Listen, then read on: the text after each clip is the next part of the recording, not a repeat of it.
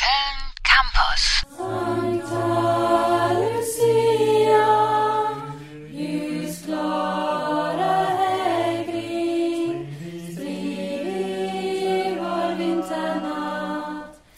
In Schweden ist die Adventszeit eine sehr dunkle Zeit. Am 13. Dezember feiert man in weiten Teilen Skandinaviens deshalb das Lucia-Fest.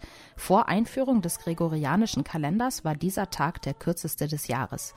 Dass die Tage wieder länger werden, wird in Schweden mit Lichtern, Kerzen und vor allem mit Gesang gefeiert. Das Institut für Skandinavistik an der Uni Köln richtet auch in diesem Jahr eine Lucia-Feier aus. Mit dabei ist dieses Jahr auch Nicole. Sie kommt aus Stockholm und ist mit den Bräuchen und Liedern des Lucia-Festes groß geworden. in jeder Schule hat man einen Chor und es gibt auch so ein, ein in fast jeder Stadt gibt es so einen riesigen Chor äh, und man macht es früh im Morgen äh, und man kann es auch äh, am Fernsehen sehen. Der Chor beim Lucia-Fest trägt weiße Gewänder und Kerzen. Eine Person stellt die heilige Lucia selbst dar. Man erkennt sie an dem Kranz aus Kerzen in ihrem Haar. Ursprünglich kommt die heilige Lucia aber gar nicht aus Schweden. Lucia war an, am Anfang, glaube ich, sie kommt aus Italien oder Sizilien.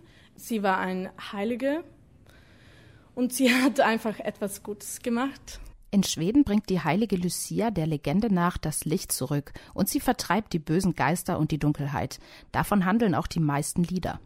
Es geht um Gott, äh, weil die Lieder auch alt sind. Und ja, um Weihnachtszeit, Sternen. Der Lucia-Chor der Skandinavistik bereitet sich schon auf seinen Auftritt am 13. Dezember im Asta Café vor.